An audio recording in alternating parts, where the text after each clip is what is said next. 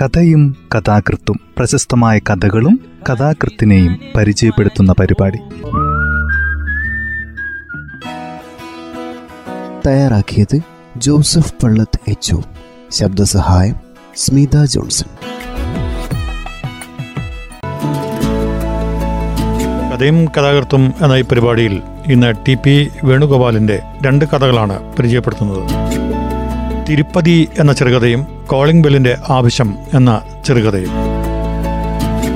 തിരുപ്പതി എന്ന ചെറുകഥ ഇങ്ങനെ ആരംഭിക്കുന്നു. ഇരുൾ നിറഞ്ഞ ഈ മുറിയിലേക്ക് എന്നും വൈകിട്ട് ഏഴരയ്ക്ക് ശിവദാസൻ ശകാര വാക്കുകളുമായി വന്നു ചേരും. ആരാണ് ജ്യേഷ്ഠൻ എന്ന് സംശയിക്കും മട്ടിലാണ് അവന്റെ ശകാരം. തുരുമ്പ് തോറ്റുകയല്ലേ? ചേമ്പില നനയ്ക്കുകയല്ലേ? എന്നൊക്കെയുള്ള പിറുവിറുക്കലും ഉണ്ടാവും ഇടയ്ക്ക്.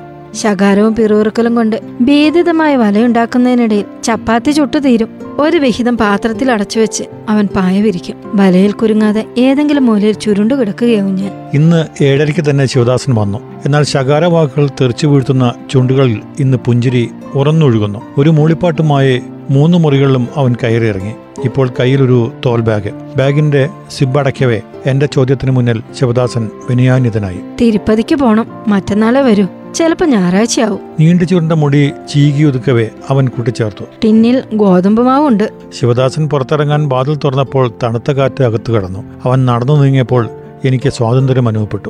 ഇന്ന് ഞാൻ തനിച്ച്. തനിച്ചിരിക്കാനാണ് നാട്ടിൽ നിന്ന് ഇവിടേക്ക് വണ്ടി കയറിയത്. മൂത്തവരുടെ ഉപദേശങ്ങളിൽ നിന്ന് മോചനം കൊതിച്ച് ഇവിടെ എത്തുമ്പോൾ ഇളയവന്റെ കാതടിപ്പിക്കുന്ന ശകാരം. ഇടയ്ക്ക് പുറത്തിറങ്ങി നാലാളുടെ മുഖം കണ്ടാൽ അലിഞ്ഞു പോകുമോ വന്നിട്ട് കുറെ നാളായില്ലേ? ഒരുത്തിനെയെങ്കിലും പരിചയപ്പെട്ടോ? പോട്ടെ തൊട്ടപ്പുറം തന്നെയുള്ള കെ സി നായരോട് ഒന്ന് മനസ്സ് തുറന്ന് ചിരിച്ചിട്ടുണ്ടോ? ഒരു മലയാളി തന്നെയല്ലേ? ഞാനൊന്നും മിണ്ടുന്നില്ലപ്പ. എന്നാലും ഓരോന്ന് കാണുമ്പോൾ എങ്ങനെയാ മിണ്ടാണ്ടിരിക്കുക ഇവിടെ ഇങ്ങനെ ഇരുന്നും കിടന്നും നേരം കളയുന്നതിന് പകരോ സിറ്റിയിൽ അനിരുദ്ധന്റെ ബുക്ക് സ്റ്റാളിൽ പോയി സഹായിച്ച ഒരു ചേഞ്ച് ആവില്ലേ? ഓരോട് ഞാൻ എന്നേ സൂചിപ്പിച്ചതാണ്. ആഴ്ചയിലോ മാസത്തിലോ വലതും കൈ തടഞ്ഞ വലിയ കുറ്റം തന്നെയാ. അതേപ്പ ഇവിടെ എന്തെങ്കിലും കൊണ്ട് വരണ്ടിയിട്ടല്ല. എന്നാലും ഒരിതല്ലേ? ആരോട് ഞാൻ ഈ പറയുന്നത് അല്ലേ? തോരാത്ത മഴ പോലെയാണ് ശിവദാസിന്റെ ശകാരം. ഇടയ്ക്ക് കയറി ഞാൻ പറയും നിനക്ക് ഞാൻ അലോസരായി തോന്നുന്നെങ്കിൽ മാറിത്തരാം ഒരു ടിക്കറ്റ് എടുത്ത് തരുമോ നാട്ടിലേക്ക്? അല്ലാണ്ട് ബുക്ക് സ്റ്റാളിലെ പൊടി എനിക്ക് അലർജിയാണെന്ന് നിനക്കറിയാഞ്ഞിട്ടാ? അപ്പോഴും അവൻ എന്തെങ്കിലും പിറുപിറുക്കുന്നുണ്ടാവും. ഏതായാലും രണ്ടു ദിവസത്തേക്ക് അവന്റെ മടുപ്പിക്കുന്ന ശകാരം കേൾക്കണ്ടല്ലോ എന്ന സന്തോഷത്തിലാണ് ഞാൻ. പടിയിറങ്ങിയ ഉടൻ വാതിലടച്ചു. കുപ്പിയിൽ നിന്ന് പച്ചവെള്ളം ഗ്ലാസ്സിലൊഴിച്ചു കുടിച്ചു. കുപ്പി മുഖത്തമർത്തി തണുപ്പ് ഊറ്റിയെടുത്തു. പായ നിവർത്തി. കിടക്കുന്നതിന് കുനിഞ്ഞതേയുള്ള ആരോ വാതിലിൽ മുട്ടുന്നു. കേട്ടില്ലെന്നും ഭാവിച്ച് കിടന്നു. കണ്ണടച്ചു. വീണ്ടും ശബ്ദം. കാത് രണ്ടും പൊത്തിയിട്ടും വിരലുകളുടെ വിടവിലൂടെ തുളച്ചു കയറുകയാണ് ആ ക്രൂര ശബ്ദം. ഗത്യന്തരമില്ലാതെ എഴുന്നേറ്റ് വാതി തുറന്നു. ശിവദാസൻ. ഇത്ര പെട്ടെന്ന് ഉറങ്ങിയോ? ഞാൻ ഇറങ്ങിയതല്ലേ ഉള്ളൂ. അനിരുദ്ധേട്ടൻ തന്നയച്ച തേങ്ങ നെയ്യും എടുക്കാൻ മറന്നു. അവൻ ധൃതിയിൽ അലമാരയിൽ നിന്ന് തേങ്ങയും നെയ്ക്കുപ്പിയുള്ള പ്ലാസ്റ്റിക് സഞ്ചിയും എടുത്ത് ബാഗിൽ വെച്ചു. രാത്രി പട്ടിണി അടക്കാൻ ഉദ്ദേശം? ആരോ പ്രായിക്കൊണ്ട് ശിവദാസൻ ടിന്നിൽ നിന്ന് ഗോതമ്പ് മാവെടുത്ത് കുഴക്കിയാണ് ഇടയ്ക്കിടയ്ക്ക് വാച്ച് നോക്കുന്നു. ധൃതിയിൽ മൂന്ന് നാല് ചപ്പാത്തി പരത്തി വെച്ചു. ചുട്ടു വെച്ചിട്ട് പോകാന്ന് വെച്ചാ ബസ് കിട്ടലുണ്ടാവില്ല. അല്ലേ തന്നെ വഴി മടങ്ങി. മെജസ്റ്റിക്കിൽ നിന്ന് ഒമ്പതിന് ബസ് പോയാൽ പിന്നെ ഒറ്റ ഒന്നില്ല ശിവദാസൻ വീണ്ടും ബാഗ് തൂക്കി പടിയിറങ്ങി. വെറും ധൃതി അവന്. നടക്കുമ്പോൾ കാലുകൾ നീട്ടിവെക്കും കുടിക്കുമ്പോൾ ഒന്നോ രണ്ടോ ഇറക്കിന് ഗ്ലാസ് കാലിയാക്കും. സംസാരിക്കുമ്പോൾ വാക്കുകൾക്കിടയിൽ ഒട്ടും ശൂന്യതയുണ്ടാവില്ല. അവൻ പോയ ഉടനെ ഞാൻ വാതിലടച്ചു. പായയിൽ കിടന്ന ഉടനെ കണ്ണടച്ചു. വീണ്ടും വാതിലിൽ മുട്ടുന്ന ഒച്ച. തുരുതുരാ മുട്ടു തുടർന്നപ്പോൾ എഴുന്നേറ്റു. ഇനി എന്താണ് അവൻ മറന്നത്? വാതിൽ തുറന്നപ്പോൾ മങ്ങിയ വെളിച്ചത്തിൽ അപരിചിതമായ ഒരു രൂപം കണ്ടു. തലയിൽ ഒറ്റ രോമം പോലുമില്ല. തണുപ്പിൽ താടി പറിക്കുന്നുണ്ട് അപ്പം പറഞ്ഞ ദിവസവും വരാൻ പറ്റിയില്ല. കാത്ത് കാത്ത് മടുത്ത് കാണും. അല്ലേ? ഞാൻ കണ്ണു തിരുമ്മി നോക്കി. ഒട്ടും സങ്കോചമില്ലാതെ അയാൾ അകത്തേക്ക് കിടക്കാൻ ഭാവിക്കുകയാണ്. ആരാണ് ഇയാൾ? അതും അസമയത്ത് തട്ടിപ്പുകാർ ഏത് രൂപത്തിലും വരും. നമ്മൾ കരുതിയിരിക്കണം. പോ. ഞാൻ സധൈര്യം വാതിലടച്ചു. കഥ ഇവിടെ അവസാനിക്കുന്നു. കോളിംഗ് ബെല്ലിന്റെ ആവശ്യമെന്ന കഥ ഇങ്ങനെയാണ് ആരംഭിക്കുന്നത്. ചില്ലിട്ട ഗുരുവായൂരപ്പന്റെ ബഹുവർണ ചിത്രം മുതൽ ടേബിൾ ഫാൻ വരെ വാങ്ങിയ സ്ഥിതിക്ക് ഒരു കാളിംഗ് ബെല്ല് കൂടി ഘടിപ്പിക്കാൻ സാധിക്കാഞ്ഞിട്ടല്ല. അതിന്റെ പ്രയോജനത്തെക്കുറിച്ച് ചിന്തിച്ചിരുന്നില്ല എന്ന് മാത്രം.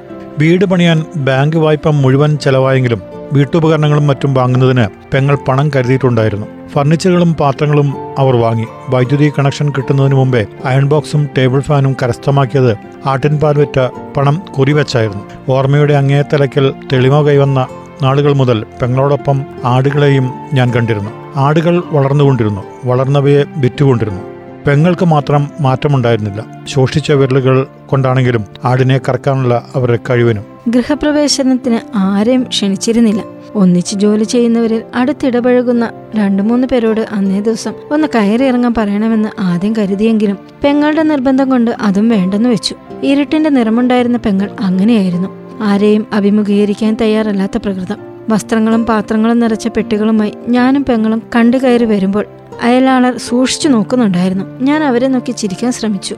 തലയിൽ പെട്ടിക്ക് കീഴെ മാർദ്ദവത്തിന് വേണ്ടി മടക്കി വെച്ചിരുന്ന തോർത്തുമുണ്ട് അയഞ്ഞു വീണ് പെങ്ങളുടെ മുഖം മറിഞ്ഞിരുന്നു. പെങ്ങൾക്ക് പുറകെ ആടുകൾ വഴിതെറ്റാതെ കണ്ടു കയറി. കലണ്ടറിൽ നിന്ന് പെങ്ങൾ ഗണിച്ചെടുത്ത മുഹൂർത്തത്തിൽ അവർ തന്നെ പാൽ കാച്ചി അടുപ്പിൽ നിന്ന് നനഞ്ഞ പുക ഉയർന്നു. വൈകിട്ട് സാധനങ്ങൾ അടുക്കി വെക്കുന്നതിനിടയിൽ പെങ്ങൾ പെട്ടിയിൽ നിന്ന് പുക പിടിച്ച ഒരു ഫോട്ടോ പുറത്തെടുക്കുകയുണ്ടായി. മുമ്പ് താമസിച്ചിരുന്ന വീടിന്റെ ചുവരിൽ ചെരിച്ചു തൂക്കി മാല ചാർത്തിയിരുന്ന അച്ഛന്റെ ഫോട്ടോ ആയിരുന്നു അത്. വിളക്കിന്റെ പുക കണ്ടിട്ടാ ഇതിങ്ങനെ ഇലക്ട്രിക് സാധനങ്ങൾ വാങ്ങുമ്പോൾ കെടുകയും കത്തുകയും ചെയ്യുന്ന ഒരു ബൾബോട് കൊണ്ടുവരണം. എണ്ണയ്ക്ക് തീ വിലയാണല്ലോ. വീട്ടിൽ താമസിക്കുമ്പോൾ മനസ്സുകൊണ്ടെങ്കിലും മാതാപിതാക്കളുടെ അനുഗ്രഹം വാങ്ങണമെന്ന് എനിക്കും തോന്നിയിരുന്നു. ചിത്രങ്ങൾ കാണുന്ന രൂപമല്ലാതെ മനസ്സിൽ അച്ഛന്റെ മറ്റൊരു രൂപം കടന്നു വന്നില്ല. അമ്മ എങ്ങനെയായിരുന്നുവെന്ന് ഒരിക്കൽ പെങ്ങളോട് ചോദിച്ചപ്പോൾ അധികം കറുത്തിട്ടല്ലെന്ന് പറഞ്ഞു. വീണ്ടും വീണ്ടും അമ്മയെക്കുറിച്ച് പറയണമെന്ന് ആവശ്യപ്പെട്ടപ്പോൾ മുഖമുയർത്തി എന്നെ നോക്കി പറഞ്ഞു നോക്ക് ഇതുപോലെ ആയിരുന്നില്ല. ഞാൻ അമ്മയെക്കുറിച്ചുള്ള ചോദ്യം നിർത്തി. പിന്നീട് എപ്പോഴെങ്കിലും അമ്മയെ ഓർക്കാൻ ശ്രമിക്കുമ്പോൾ മനസ്സിൽ മഞ്ഞ് ഉറഞ്ഞുകൂടും. അച്ഛനെയെങ്കിലും പുതുമയോടെ ഓർക്കേണ്ടത് വളരെ ആവശ്യമാണെന്ന് എനിക്ക് തോന്നി. വയർമാൻ എന്ന ലിസ്റ്റിൽ കത്തുകയും കെടുകയും ചെയ്യുന്ന ചുവന്ന ബൾബ് കൂട്ടിച്ചേർത്തു. കണക്ഷൻ കിട്ടിയപ്പോൾ ലിസ്റ്റുമായി ഇലക്ട്രിക് ഷോപ്പിൽ ചെന്ന് സാധനങ്ങൾ വാങ്ങി. ബില്ല് തയ്യാറാക്കുന്നതിന് മുമ്പേ സെയിൽസ്മാന് ബോധോദയമുണ്ടായി. പുതുതായി ഇലക്ട്രിഫൈ ചെയ്യുന്നതല്ലേ? ഒരു കാളിംഗ് ബെല്ല് കൂടി ആയിക്കോട്ടെ എന്താ? മറുപടിക്ക് കാത്തു നിൽക്കാതെ അയാൾ പലതരത്തിലുള്ള ബെല്ലുകൾ മേശമേൽ നിരത്തി. പ്ലഗ് പോയിന്റിൽ നിന്ന് കണക്ഷൻ നൽകി ഓരോ ശബ്ദവും കേൾപ്പിച്ചു. പള്ളിമണി പോലുള്ളവ പക്ഷിയുടെ കലമ്പലുള്ളവ പട്ടിയുടെ കൊരയുള്ളവ പലതരം ശബ്ദങ്ങൾ ഒളിപ്പിച്ച ബെല്ലുകൾ. ഏതോ ഒന്ന് ടൈപ്പിസ്റ്റ് സരസ്വതിയുടെ ചിരിയായിരുന്നുവോ? ഇഷ്ടമുള്ളത് എടുത്തോളൂ.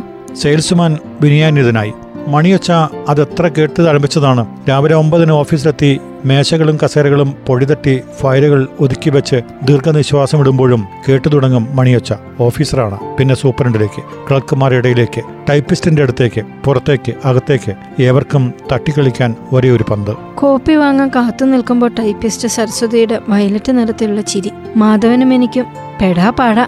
ഒരു പ്യൂണിനെയും ടൈപ്പിസ്റ്റിനെയും കൂടി അപ്പോയിന്റ് ചെയ്യണം. അത്രയ്ക്കുണ്ട് ജോലി. ഒന്നും മിണ്ടിയില്ല. പെങ്ങളുടേത് കഴിഞ്ഞ് മാധവൻ പുടമുറിയെക്കുറിച്ച് ചിന്തിക്കും. നാട് മാറി വേറൊരിടത്തേക്ക് താമസിക്കാൻ പോവല്ലേ? പെങ്ങൾക്ക് ഭാഗ്യമുണ്ടെങ്കിൽ സരസ്വതി പൊട്ടിച്ചിരി ഓർഡർ നമ്പർ ടൈപ്പ് ചെയ്തില്ല. സരസ്വതി ഓ എന്ന് പറഞ്ഞ് മെഷീനിൽ നിന്നും കടലാസ് എടുത്ത് ചുരുട്ടി കൊട്ടയിലിട്ട് വേറെ കടലാസുകൾ കയറ്റി അപ്പോഴേക്കും വീണ്ടും മണിയച്ച.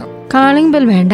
ഒരു ബെല്ലിന്റെ ആവശ്യം ഞങ്ങൾക്കുണ്ടെന്ന് തോന്നുന്നില്ല. പിന്നെ സെയിൽസ്മാൻ ഒന്നും പറഞ്ഞില്ല. ബെല്ലുകൾ പാക്കറ്റിനകത്തിട്ട് ഷെൽഫിൽ യഥാസ്ഥലത്ത് വെച്ചു. മുറികളിലെല്ലാം ബൾബുകൾ ഫിറ്റ് ചെയ്തു.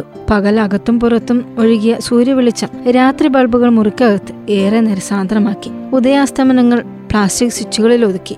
അച്ഛന്റെ ഫോട്ടോയ്ക്ക് കീഴെ രാപ്പകൽ ചുവന്ന വെളിച്ചം കെടുകയും കത്തുകയും ചെയ്തു. നിമിഷങ്ങൾ ഇടവിട്ട് അച്ഛൻ കരയുകയും ചെയ്യുന്നത് പോലെ തോന്നി. ഒരാഴ്ചത്തേക്ക് വേണ്ടിയുള്ള ഡ്രസ്സുകൾ പെങ്ങൾ അയൺ ചെയ്തു തന്നു. ചുളിഞ്ഞ ഷർട്ടും മുണ്ടും ധരിച്ച് ഓഫീസിൽ പോകുന്നത് നിർത്തി. ഫാൻ ഒരു നിയോഗം പോലെ എന്റെ മുറിയിൽ കറങ്ങി കളിച്ചു. ഒരു ദിവസം പെങ്ങൾ മുറി വൃത്തിയാക്കിക്കൊണ്ടിരുന്നപ്പോൾ ഞാൻ പറഞ്ഞു ഫാൻ ഏച്ചിയുടെ മുറിയിൽ ഇരുന്നോട്ടെ എനിക്കതില്ലെങ്കിലും ഉറങ്ങാം. പക്ഷെ ഉണ്ടെങ്കിൽ എനിക്കും കഴിയില്ല. പെങ്ങൾ എന്നും അങ്ങനെയായിരുന്നു. ഈ ലോകത്ത് അവർ ജീവിക്കുന്നത് ഉറുമ്പും പേനുമരിക്കാതെ എന്നെ കാത്തുകൊള്ളാനാണെന്ന് തോന്നും. എന്റെ സാന്നിധ്യമില്ലാതെ അവർ മറ്റെന്തെങ്കിലും ആഗ്രഹിച്ചിരുന്നുവോ? ബോധതലത്തിൽ വെളിച്ചം വീശുമ്പോഴേക്കും അവരുടെ സവിശേഷ മുഖഭാവം എന്റെ ഹൃദയത്തിന്റെ ഭാഗമായി കഴിഞ്ഞിരുന്നു. ആയിരം സ്നേഹപ്പുഴകളല്ലാതെ മറ്റൊന്നും ആ മുഖത്ത് ദർശിക്കാൻ എനിക്ക് കഴിഞ്ഞിരുന്നില്ല. ഫാനിന്റെ നേർത്ത കാറ്റിൽ ഉച്ചമയക്കത്തിന്റെ ഇടയ്ക്കെവിടെയോ മുറ്റത്ത് ആവർത്തിച്ചുള്ള ചുമ കേട്ട് ഞാൻ ഉണർന്നു. കൃത്രിമം കലർന്ന ചുമ. ഏച്ചി പുറത്താരാ? മറുപടിയില്ല. പെങ്ങൾ വയലിനപ്പുറം പറമ്പിന് താഴെ ആടിനെ അഴിച്ചു കൊണ്ടുവരാൻ പോയിരിക്കണം. എണീറ്റ് പുറത്തിറങ്ങിയപ്പോൾ ഒരു അപരിചിതൻ ഒരു കോളിംഗ് ബെൽ ഘടിപ്പിച്ചൂടെ? വിയർപ്പ് തുള്ളികൾ തുടച്ചു മാറ്റിയ അയാൾ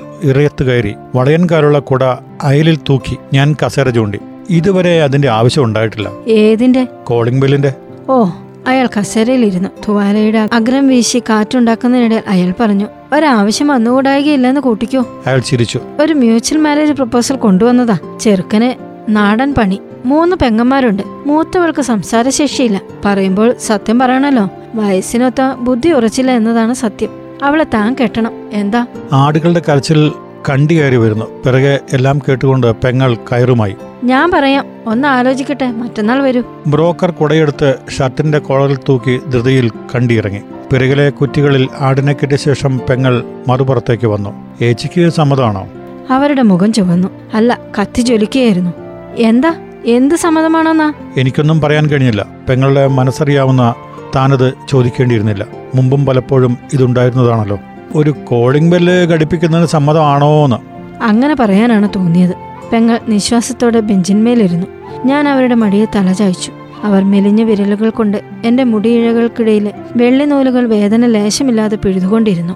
കഥ ഇവിടെ അവസാനിക്കുന്നു. ടി പി വേണുഗോപാലിന്റെ രണ്ട് കഥകളാണ് ഈ പരിപാടിയിൽ ഇന്ന് അവതരിപ്പിച്ചത്. തിരുപ്പതി എന്ന ചെറുകഥയും കോളിംഗ് ബില്ലിന്റെ ആവശ്യം എന്ന ചെറുകഥയുമാണ് ഇന്ന് ഈ പരിപാടിയിൽ അവതരിപ്പിച്ചത്.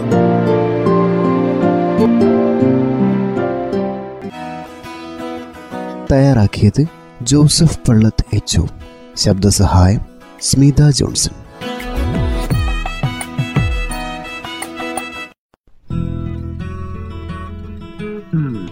കഥയും കഥാകൃത്തും പ്രശസ്തമായ കഥകളും കഥാകൃത്തിനെയും പരിചയപ്പെടുത്തുന്ന പരിപാടി.